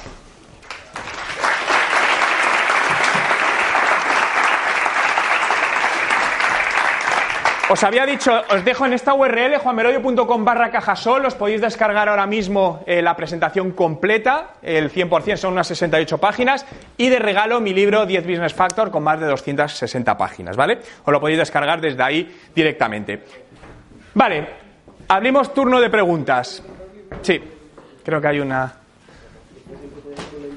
Bueno, Juan, eh, al principio de esta charla, ¿me escucháis? Sí, sí. Comentaste cuál podría ser el déficit del marketing digital. Se habló de contenidos, se habló de web, ¿no? A mí me gusta pensar que un déficit del marketing digital también son las formas escritas, el cuidado de las formas escritas. Y en ese sentido me gustaría preguntarte hasta qué punto concibes tú el marketing digital como una forma de comunicación escrita y, y hasta qué punto crees que puede ser un déficit cuidarla. Y me gustaría citar, citarte un ejemplo que has puesto ahí en la pantalla cuando Renfe te contesta a los 30 minutos por Twitter, yo he visto una cosa muy buena en esa respuesta de Renfe. No sé si tú te has percatado del dato. Y es que usa la coma vocativa. Dice, buenos días, coma Juan. Eso le sitúa en el 10% de los community managers que usan la coma vocativa. Vale. Sin embargo, no me gusta que te diga buenos días porque a lo mejor tú lo lees por la noche. Eso está eh, recomendado en los manuales de comunicación digital. Hola, coma, Juan. No buenos días, Juan. Pero úsala como vocativa y eso me ha parecido muy bueno en la respuesta de, de Renfe. Vale. No me, no me había dado cuenta, sinceramente. Eh, y tengo dos visiones. Estoy de acuerdo contigo, pero si lo miro desde un punto de vista de negocio, no. Es decir, para mí una cosa diferente es cómo funcionan las cosas. Os pongo un claro ejemplo y tengo, la, tengo una pelea con, con la persona que trabaja conmigo en comunicación. Eh, en muchos titulares de los blogs se pone la primera letra de cada palabra en mayúscula. Esto sobre todo se utiliza en inglés, que no es tan incorrecto. En español es incorrecto, pero funciona mejor a nivel de conversión. Entonces, ahí está la dualidad de qué hacemos, qué prevalece. Creo que como todo hay unos límites. Creo que muchas veces a nivel, creo que tiene importancia lo escrito, muchísimo. Creo que debe respetarse cierta ortografía y gramática mínima. Es decir, muchas veces a lo mejor juegan con un por qué, cambiarlo por una X y una Q en Twitter. Lo veo bien porque al final es un tema de espacio. Ahora, ver una CIA sin H y con Z, pues me parece grave. Pero creo que hay que buscar ese balance entre respetando la ortografía y todo eso, pero al final cómo funciona y cómo sobre todo el mercado lo percibe. Porque eso que has percibido tú, creo que, creo, ¿eh? y a lo mejor me equivoco, que la mayoría de gente no lo percibe. Entonces, cuando te basas en datos y analizas ese entorno más macro, realmente dices, vale, ¿qué pesa más? Es lo que os decía de no se puede gustar a todo el mundo, vale. Puede que haya 20 personas que me critiquen por esto, pero hay 800 que les guste y me da resultado. Desde un punto de vista de negocio frío, ¿qué haríais? Y hablo desde un punto de vista de negocio que creo que hay que ser frío, en un punto de vista de negocio, si queremos realmente hacer las cosas bien. Y eso no quiere decir que, eso sea malo. Entonces, ahí te diría que yo buscaría, sin llegar a extremos, creo que hay que cuidarlo, pero también, y, y me encanta la pregunta porque tuve un ejemplo, estuvimos trabajando con una empresa que para mí Twitter es, y las redes sociales es rapidez, es, es algo que tienes que darle un poco de, vida, ¿no? ¿Os podéis creer que todos los lunes había un comité de dos a tres horas de 15 personas de esa empresa para evaluar los tweets que se los Twitter que se iban a publicar toda la semana? ¿Os podéis imaginar lo que costaba definir los tweets? Que 20 personas estén opinando, yo es que esa coma me transmite. La realidad es que pierdes efectividad.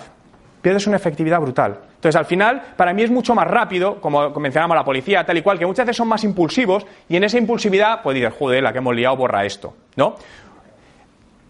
Lo que sí hay que tener cuidado son con las automatizaciones. Y os cuento un caso real que nos generó un problema y fue un error nuestro y asumimos en su momento y pagamos por ello. ¿Os acordáis cuando hubo el accidente de tren de, tren de Santiago, el del AVE? Vale. Eh, nosotros trabajamos con una marca, es una marca que tenía mucho volumen, entonces cierta parte de los tweets iban automatizados. Eh, después de pasar eso, se automatizaban con siete días, además, por un proceso que había regulatorio de la empresa. ¿Sabéis que al día siguiente de pasar esto, creo que fue, se decretó un minuto de silencio en Twitter? ¿Sabéis quién pasó por delante? El señor Murphy. Y en ese minuto saltó un tuit de esta marca. Entonces, claro, ¿qué probabilidad hay de que eso suceda? Pocas, pero sucedió. Y eso fue un error grave. Entonces, con esto lo que quiero deciros es que tengáis en cuidado también todos estos procesos, porque a veces surgen cosas sobre la marcha que no tienes planificadas y en esto generó un problema salvable, pero importante, porque era una marca conocida, pues imaginaos cómo se puso la gente diciendo que la marca no respetaba un minuto de silencio. Más preguntas. ¿No hay preguntas? ¿Todo claro? Sí. Sobre el tema de e-commerce, porque me interesa para clientes de e-commerce, ¿vale? Eh, de Facebook Messenger. Sí. ¿vale? A pesar, ¿tú crees que a pesar de. ¿vale? A pesar de, de, de que el usuario acepte todo del tema del 10%, acepta que te hablemos por Facebook Messenger, eh, ¿tú no crees que puede ser invasivo? Lo digo para, para utilizarlo directamente. ¿no? Se, a ver, es invasivo o no dependiendo cómo tú lo programes. Si tú le programas cada hora a lanzarle un mensaje, sí, te va a bloquear probablemente. Lo que tienes que aprender al final es con los datos vas aprendiendo a dónde está el límite de invasivo. Porque yo no creo en los datos medios, igual que todos estos datos que te dicen el ratio medio de e-commerce de conversión es del 2.5. Mentira. Eso es una media. Hay empresas que tienen un 8% y empresas que tienen un 1 y funciona bien. O la mejor hora de publicar en Twitter son las 2 de la tarde. Mentira, es una media. Entonces yo lo que os diría es que vayáis midiendo vuestros datos y veas en qué franja puede llegar. Eso va a, llegar, va, va a generar cierto punto de dolor entre ciertos usuarios. Pero es parte del sacrificio para mí que hay que hacer. Pero los procesos de automatización son súper efectivos porque te permiten, con un único sistema automatizado, replicar el trabajo de 20 personas, por ejemplo. Y si lo haces bien, la gente no sabe que detrás hay un sistema automatizado. Os pongo un ejemplo. Típica formulario de contacto a una web que escribes y en el momento exacto que le has de enviar te está entrando un email, gracias, hemos recibido su consulta. ¿Se ve mucho? ¿Sí o no? Sí. ¿Os gusta? No. Bastantes emails tenemos ya como para que nos metan...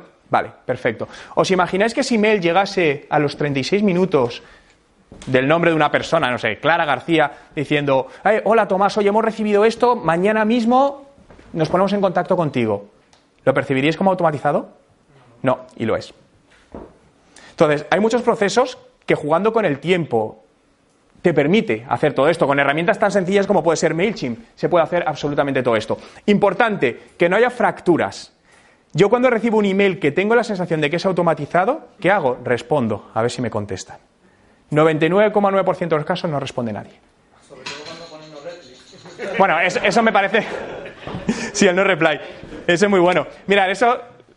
Rumbo, que todos conocéis, eso lo hace muy bien. Es decir, hace poco que tuve un problema con facturas con ellos, le mandaba atención al cliente y me respondía atención al cliente uno replay y me decía no conteste. Digo, bien, esto es atención al cliente. Genial.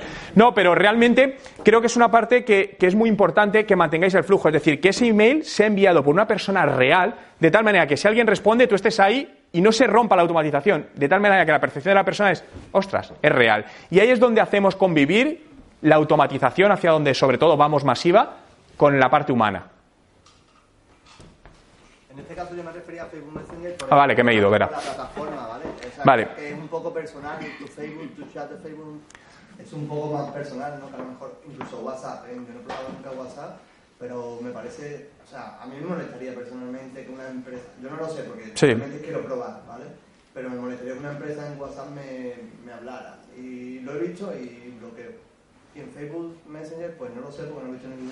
Yo lo probaría. Al final, yo lo que he aprendido estos años es a evitar eh, intentar hacer o dejar de hacer cosas por lo que yo creo, porque muchas veces estamos en esa disyuntiva de, a mí me molestaría, luego lo pruebas y dices, joder, pues ha funcionado. Entonces, puedes estar dejando escapar acciones positivas para tu negocio por, por lo que tú crees o dejas de creer. Entonces, yo lo que os diría es que probéis todo, siempre y cuando, aunque sea locura probarlo. Probar todo, siempre y cuando, si el error, medir que el error no sea fatal, obviamente, pero pruébalo. bueno, que no es mi negocio. Vale, pues tienes que lo prueben. Eso sí, eso Sí. Yo he solucionado problemas del banco por WhatsApp y es súper cómodo. De verdad. Para mí es muy cómodo que a las 11 de la noche tengo un problema del banco, poder mandar un WhatsApp y que me respondan. Eso soy yo que soy más, no, más, más me. Pero hay, hay un matiz que como consumidora, que hay un matiz, como consumidora yo estoy de acuerdo porque de hecho a mí me encanta también, como te pasa, me pasa con la veterinaria, ¿no? Que me, me, avisa de cada cosa que tengo que dar, pero, pero claro, ya soy cliente. Entonces ahí sí me, ah, como consumidora. Es el momento en el cual accedes a... El problema es que muchas veces las acciones fallan porque las metemos en un momento muy temprano. Es decir, todavía no es cliente y le estamos avasallando. Entonces, al final todos estamos cansados de la publicidad invasiva que está por todos lados. Es decir, que entras en webs, vas a leer el periódico digital y ves todo menos la noticia. Es decir, tienes empezás a cerrar cosas, te ponen la X que se mueve para que te estén... Y al final han pasado 15 minutos y entras con un cabreo a leer la noticia y dices, no vuelvo aquí.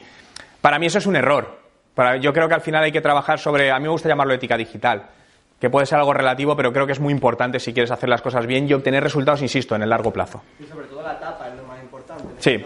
Definir en función de los embudos de compra de tu cliente, eso se define en función de los. A mí me gusta, lo bueno, Google lo llama micromomentos. Acciones basadas en esos micromomentos de cada usuario. Más preguntas. Dudas, sí.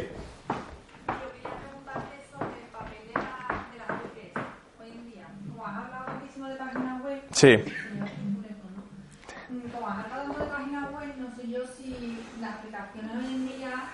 ha habido una fiebre de crear aplicaciones para todo, de que realmente tienen una vida útil muy corta, o sí que son buenas, no sé muy bien. Vale. Quería ver tu opinión, vamos. Te doy mi opinión en base a mi experiencia. Y aquí al final, lo bueno o malo de esto es que cada uno puede llegar a otra persona y le dice otra cosa.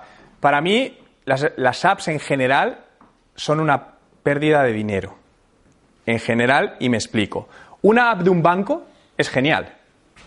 Una app de una empresa, decirme cuántas apps de empresas utilizáis. Es decir, pensad las aplicaciones que tenéis en vuestra primera pantalla del móvil y cuántas usáis recurrentemente y cuántas son de empresas. Eh, yo por mi experiencia he estado metido en varios proyectos de aplicaciones, el 100% han muerto. Hacer aplicaciones es súper costoso. Mantenerlas es súper costoso porque además hay un montón de dispositivos móviles y si no falla en uno, falla en otro. Hay actualizaciones y te cuesta mucho. El 98% de las apps mueren. Las apps hay que posicionarlas y requiere un fuerte posicionamiento ASO, el App Store Optimization, que es la parte de posicionamiento SEO y de publicidad de pago. Se está buscando, Google está trabajando en un concepto mixto que son las web apps progresivas que tienen buena pinta a priori y coge lo mejor de una web y lo mejor de una app. Porque una, una, app tiene cosas muy interesantes que una web no tiene y las junta. Entonces, a mí me encanta. Estamos dudando, estamos esperando a ver por dónde desarrolla, si avanza, porque si avanza, pues se va a empezar a desarrollar para empresas. Pero esperaría. Pero yo a día de hoy, una app, a no ser que aporte un real valor que no sea de venta al usuario o un servicio como puede ser un banco o una compañía de teléfono, no lo haría. Ahora, os cuento un caso de muy buena práctica de una empresa. ¿Conocéis la empresa Aerobaby, esta de los potitos, no? Esta empresa utiliza esas aplicaciones súper bien, tiene una estrategia de contenidos muy buena y tiene aplicaciones para las distintas fases de la mujer cuando tiene un hijo. La primera se llama Mi embarazo y es una aplicación que ayuda a la mujer en uno de sus momentos más importantes de su vida, que es cuando los nueve, los nueve meses que vas a tener el hijo. Yo lo estuve probando durante nueve meses, porque tenía que ver cómo funciona, pero una persona de mi equipo, que es mujer y está embarazada, la descubrió y la probó y le encantó. ¿Qué hace esta aplicación? No te vende, te está ayudando con consejos durante esos nueve meses. De tal manera que cuando nace el niño, ellos ya tienen otra aplicación de uno a doce meses. ¿Qué probabilidad tienes de bajártela? Enorme. Pero cuando tú llegas al super y te siguen sin vender papillas, potito, lo que sea, pero tú cuando vas al supermercado, a la farmacia, al lineal y tienes Aero Baby, no sé, Nestlé, creo que es otra marca, ¿cuál cogerías? Es una estrategia de compra buenísima, pensada en el largo plazo y basada en contenidos, por supuesto. Por lo tanto, para mí os decía al principio, los contenidos es la base de vuestra estrategia digital y no digital. Y los contenidos se basan en dar valor sin esperar nada a cambio. Da, da, da y ya recogerás. Regala, regala, regala. Yo siempre he creído en esto, ¿no? Lo llamo Karma 2.0. Da 10 veces más de lo que esperas recibir y recibirás 10 veces más de lo que has dado. Y funciona. Lo que pasa es que tienes que tener paciencia. Entonces, lo que falla a la mayoría de empresas es que queremos correr, que hay, que hay poca paciencia, que quiero resultado rápido y barato. Y eso cada vez funciona menos. Más preguntas. Amazon no tiene contenidos. Amazon a ver, Amazon tiene contenido, a ver, es un marketplace. Amazon es otro modelo de negocio distinto. Pero Amazon pierde dinero como un bellaco. Amazon pierde dinero. Es decir, Amazon está reinvirtiendo el dinero. Y aún así en bolsa está, tiene de las acciones más caras del mercado. En fin, cuando decide monetizar el tío va a flipar. Pero es un modelo de negocio distinto. Al final es un, es un marketplace. Pero como marcas, yo creo que como marcas, el objetivo de toda marca es convertirse en un medio de comunicación. Cuando digo esto, la gente me dice, ala, tenéis que ser un medio de comunicación sectorial, contenido de valor. Creo que todas las marcas tenemos la responsabilidad de enseñar a los usuarios. Si eres un abogado, joder, genera un contenido que entendamos los que no somos abogados. Por ejemplo, antes hablaste de veterinarios. Yo desde hace tres meses tengo un perrito chiquitito. Y digo, joder, esto qué complicado, me muerde todo, ¿qué hago?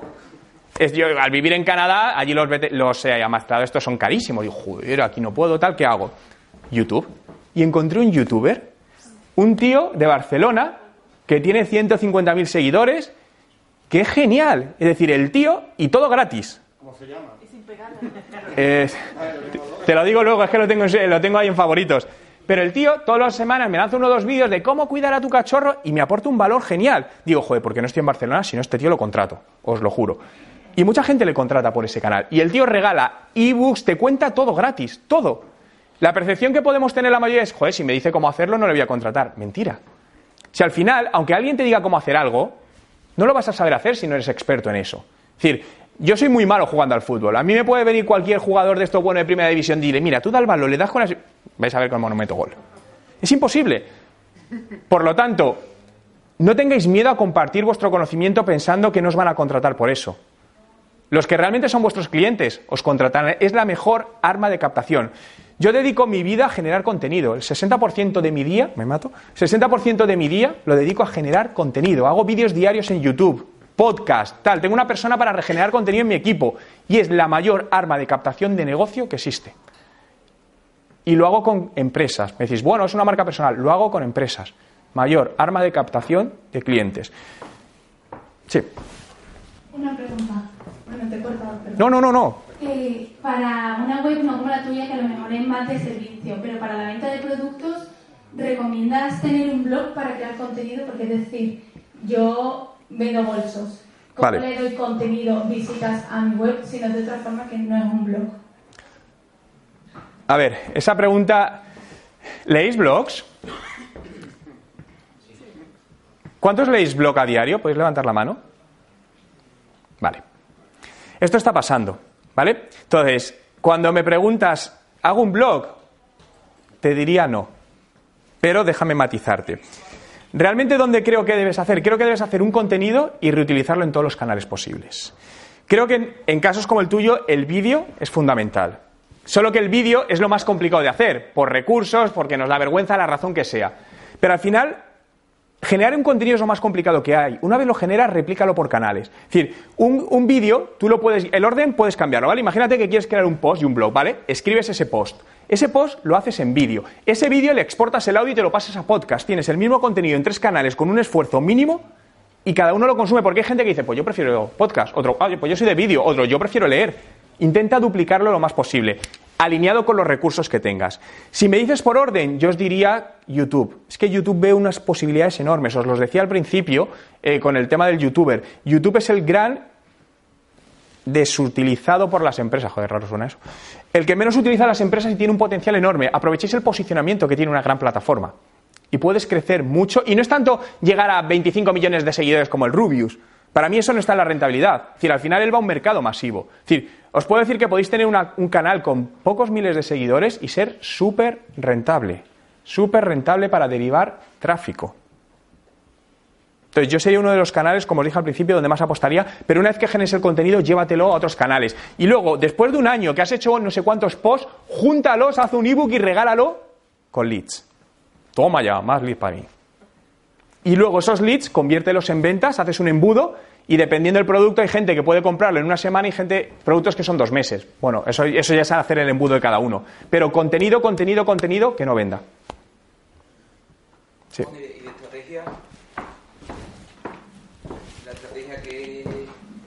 Bueno, que aparte del contenido, pues, la estrategia que cuál sería un poco tu, recomendación, aparte de, generar y compartir, un poco también hacer una estrategia más a medio y largo plazo, ¿no? Como, como dice. Sí, pero el contenido es a medio y largo plazo, es decir, al contenido no le vais a sacar rentabilidad en menos de 16 meses. Y si veis rápido. Entonces, realmente para mí yo os hablo de estrategias a largo plazo. Si quieres a corto plazo, publicidad digital, es decir, si tienes que vender algo, generar leads, porque, yo sé, vendes coches, vendes pisos, vendes algo, publicidad digital en Google. Sobre todo. Facebook te puede funcionar, pero realmente donde hay una intención de compra es en Google. Tú cuando quieres buscar algo, un producto una empresa, tú no te vas a Facebook y lo buscas, ni te vas a Twitter, ni te vas a Instagram, te vas a Google. Entonces, para mí es donde hay intención de compra. Si es cierto que muchas veces Facebook funciona muy bien para esto. Os cuento un ejemplo de estos últimos 10 días con una empresa inmobiliaria donde estamos obteniendo leads de muy buena calidad en Facebook. Os hablo de leads de gente, son para pisos por encima de un apartamento, por encima de un millón de, euros, es decir, son leads de alto poder adquisitivo, nos está costando 10 euros el lead, con anuncios de Facebook, los, que, los lead ads, los que tienen el formulario integrado dentro de Facebook. Hemos lanzado campañas y la misma campaña llevando al usuario a la web para solicitar información y dentro de Facebook, dentro de Facebook ha funcionado muy bien. Pero ha sido este caso. A lo mejor lo hacéis vosotros y no os funciona ese. Por eso es lo que digo que siempre tienes que ir probando absolutamente, absolutamente todo. Pero al final todas las estrategias van a ser a largo plazo y el contenido para posicionarlo necesitas publicidad para ponerlo delante, es decir, un buen contenido ya no te asegura visibilidad, no te lo va a asegurar, por lo tanto, invierte lo que puedas. Si es en YouTube, en YouTube las visualizaciones son súper baratas. La media del, del, coste por visualización en YouTube está en 2-3 céntimos de euro. Es decir, que con 20-30 euros le das visualización y segmentada hacia quien te interesa, obviamente. Pero la estrategia es lo primero que tenéis que crear. Creo que otro de los grandes errores es que nos ponemos a hacer cosas sin haber una estrategia, una línea a seguir. Y esa estrategia no, no os hablo de 80 páginas, yo hago estrategias a tres meses, no más, ¿eh? Y los presupuestos son a tres meses. Me cuesta con los clientes que lo entiendan porque hacen presupuestos anuales. Pero digo, yo es que no te puedo decir si en seis meses vamos a necesitar más aquí o aquí, porque esto nos cambia. De repente llega Instagram y nos saca eh, la publicidad en Instagram enfocada a generar enlaces de compra una. Joder, pues necesito más publicidad aquí. Entonces, planes estratégicos a tres meses. Hojas de ruta, más que un plan. Más preguntas.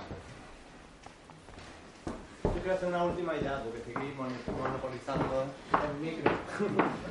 a ver, Juan, todo esto que hemos hablado me suena mucho a B2C, pero ¿tú crees que todo esto se puede aplicar a B2B? Sí. ¿Queréis que os cuente un caso de éxito reciente de una empresa? Vale. Eh, yo trabajo principalmente trabajo con clientes B2B y B2B, la mejor plataforma, Facebook. Sí. Sí. Os cuento el caso, esto es un caso muy particular, es una empresa en la que es una, es una startup canadiense, donde cuando entré como consultor hace dos años, eran 14 personas. Se dedican a vender sistemas de social wifi, esto que entras en, los, en un comercio y te logueas con Facebook, captas los datos. Vendían esto a todo tipo de comercio en Estados Unidos y en Canadá. Cuando llegué, las cosas no, no, les iban muy bien, no conseguían tener una buena atracción, los leads costaban mucho y no tenían estrategia de contenidos. Te digo que fue, fue lo que hicimos y cambió todo. Lo primero, segmentación del público objetivo. Iban a todo tipo de comercio de la calle, retail. Entonces dije, no, vale, vamos a analizar los datos de los últimos seis meses, quiénes son vuestros principales clientes y quiénes os son más rentables. ¿Cuál fue lo que salió? Restaurantes. ¿Vale? Focalicémonos en restaurantes. A partir de ahora, ¿cómo captamos leads? No ofrezcáis el producto. Además, es un producto complejo porque son productos, son nuevas categorías para los que no hay demanda. Porque el cliente no sabe que lo necesita, es que ni siquiera sabe lo que es eso. Entonces es más complicado vender algo que no hay demanda. Vale, ¿quién es, ¿quién es nuestro potencial cliente? El propietario de restaurantes. Perfecto. ¿Qué necesitan los propietarios de restaurantes? Saber de marketing digital porque no tienen ni idea. Vale, empecemos a hacer contenidos, ebook gratuitos enfocados a marketing digital para restauración y los posicionamos con Facebook, captamos el lead y el equipo de ventas entra a vender. Vale, 16 meses después, la empresa pasó de 14 a 40 empleados, pasó de 40 clientes a más de 400 y hace unos meses ha sido comprada por la multinacional Yale por 20 millones de dólares. Y era una startup. La inversión mensual en publicidad, hablamos de unos 8.000, 10.000 dólares, el 99% se iba a Facebook Ads con unos costes por lead de alrededor de unos 25 dólares, lo que nos costaba, pero el margen de beneficio medio de cada cliente luego era de 1.200, lo cual teníamos un margen muy grande. Y la base, os digo, contenido, publicidad en Facebook para ponerse contenido delante del cliente, ayudar al cliente y hacer un embudo de, de calentamiento del cliente, porque muchos clientes la media estaba en 3-4 meses en cerrarnos. Les hacíamos cursos, por ejemplo, de email marketing cuando entran en el flujo, una vez a la semana, les enviamos cierto contenido y ellos iban aprendiendo. Entonces lo que tienes que hacer es enseñarle para que él sepa, para que él entienda cómo le puede... Porque él no veía su necesidad. Entonces cuando vio que, ostras, es que esto me puede hacer a que venga más gente a mi restaurante más veces y que se gaste más dinero. Ostras, pues a, que van a tener razón estos chicos. Entonces, por eso digo que el contenido es lo que vale, al final enseñarles. Entonces, en B2B, muchísimos casos. En temas de seguros, lo mismo, pero vuelvo a lo mismo, contenido, contenido, contenido. Para mí la esencia en B2B, B2C es la misma. Exactamente la misma. Pero el cliente final es una persona, no es una empresa. Claro, ya, yo lo entiendo. Lo que pasa es que cuando tú tienes un, caso B2B, ¿vale? ¿Vale? Ya hablo bastante alto, ya. Que cuando tienes una empresa que está enfocada en B2B, ¿vale? El problema que tienes es que no sabes, que no sabes qué persona está detrás de la toma de decisión. Vale. ¿Vale? Entonces, claro, ¿cómo se inventa una campaña de publicidad si no sabes a quién tiene? Vale, te cuento. Ahí tenemos un distinto, ahí separo el público objetivo de dos maneras, lo que es el público comprador, el buyer persona, y el público lector, reader persona. El que consume el contenido no es el que toma la decisión. Cualquiera de las herramientas que hemos visto, yo que sé, MailChimp, probablemente quien toma la decisión de compra de MailChimp no es la persona que lo va a usar. Entonces, a lo mejor el de marketing es el que dice, oye, es que necesito esta herramienta, pero quien toma la decisión de, de compra es el director financiero que le da lo mismo esa herramienta. Entonces, el contenido tú le atacas a este tipo. Al lector, correcto. Ese es el, reader persona. Y luego tienes el que te va a comprar, que va influido por este. Me da igual lo que diga. O sea, yo no tengo por qué mostrar contenido al que va a tomar decisión porque el que lo va a convencer es el lector. Ya, pero tú a este le vas metiendo cosas para convencer a ese perfil. Si es un perfil financiero, como muchas veces hemos visto, lo que hacemos es jugar con datos numéricos. Con una inversión de tanto, tanto, nuestra herramienta ha conseguido que en el sector seguro la facturación media de la empresa, entonces eso cuando lo ve el financiero, que él, es lo que le va a llamar la atención, a él le da lo mismo el resto, es decir, ostras, Vamos a probarla. Y luego también estrategias cuando son a grandes compañías con Facebook segmentando por empresa. Me invento, ¿quieres atacar a Mafre? Lanzo una campaña a todos los empleados de Mafre para que se permee la comunicación hacia ellos. Funciona. Más preguntas. Eh,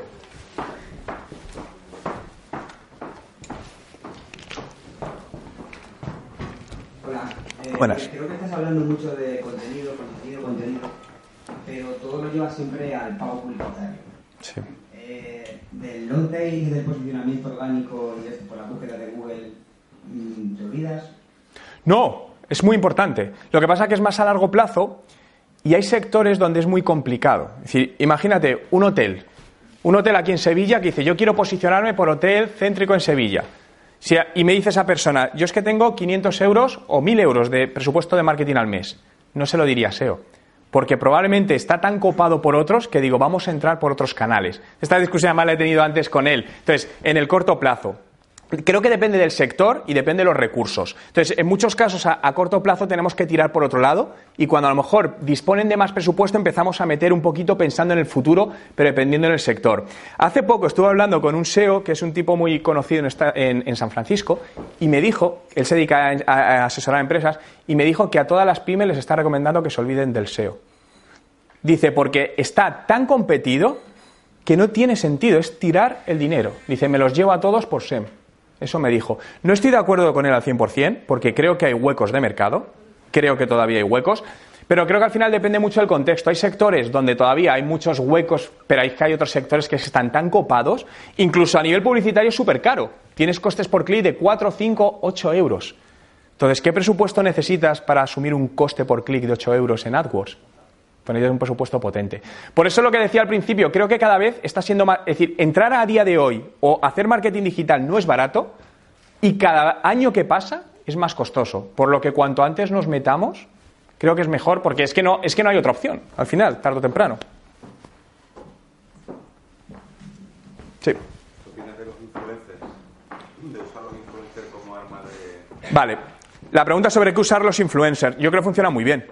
Pero creo más en la microinfluencia, sobre todo para pequeñas empresas. Es decir, al final creo, y los datos lo demuestran, cuando buscas influenciadores, y de hecho con, Álvaro eh, hizo una campaña de microinfluencers, pero hablo de microinfluencers, ¿cuántos seguidores tenían? Eh, 13.000. 13.000, que dices, y le funcionó muy bien donde incluso no tienes un coste económico directo. Entonces creo que cuando no hay grandes presupuestos, para ir de influencers grandes que te van a cobrar 10, 15 mil, 20 mil euros por poner una foto o un vídeo, eh, la microinfluencia, gente donde puedes hacer otro tipo de intercambio en especie, creo que es muy interesante. Yo defiendo mucho a los influencers y son muy atacados, muy, muy atacados porque se le dice, no, es que quieren comer gratis, influencers de moda. No es que quieren vestir gratis o piden gratis ir a hoteles. Yo no estoy de acuerdo con eso, porque no es gratis. Están haciendo un intercambio de producto por su publicidad. Es decir, son personas que han estado muchos años trabajando en una comunidad, han conseguido un nicho de mercado y tú estás haciendo un intercambio en especie. Entonces, ha habido algunos que han hecho obviamente malas prácticas, pero yo creo que es un arma muy potente y creo que el no utilizarlos es dejar escapar una oportunidad, una oportunidad bastante grande. ¿Qué parámetro medirías tú para seleccionar un nuevo más que el ratio de, más que el volumen de seguidores, que es, vale, lo miras, pero es el ratio de interacción con la audiencia. Y al final eso es un análisis manual. No tanto hay herramientas que te dicen, pero es un análisis manual, porque hay mucha compra falsa de Instagram, de etcétera, y rápidamente se ve. Y, en YouTube se ve muchísimo. YouTube es con 400.000 eh, suscriptores y que de media sus vídeos tienen 2.000 visualizaciones. Eso canta mucho. En cuanto sabes un poco las métricas, dices, vale, para mí en YouTube lo más importante son las primeras 24 horas. Entonces yo mido el, ratio de visitas en las primeras 24 horas. Y en función de eso, incluso hay algunos que te intentan engañar o empresas pagando publicidad. Pero se nota mucho porque la publicidad genera poco, poca interacción. Entonces hay, un descalabre entre suscriptores, visualización e interacción. Entonces, al final yo voy por cualitativo siempre. Alguien que genere realmente eh, una comunidad y genere tracción con la gente. Yo creo que es lo que va a funcionar mejor. Y, importante, dejar hacer lo que él quiera. Muchas marcas todavía dicen, no, no, yo te he pagado a ti, tú vas a hacer lo que yo te diga. No, te equivocas. Realmente ellos son los que saben cómo conectar con su audiencia. Déjale. Es decir, esto no es una publicidad al uso. Déjale que haga lo que quiera que él sabe. A él le va a interés igual que a ti conectar con su audiencia. Entonces creo que va a ser la mejor. Y muchas campañas fallan porque les meten demasiadas líneas. Hay algunos influencers que dicen, pues yo si no haces lo que yo quiero, pues no trabajo contigo. ¿Alguna pregunta más? Pues nada, ha sido un auténtico placer, muchas gracias y nada, gracias por venir.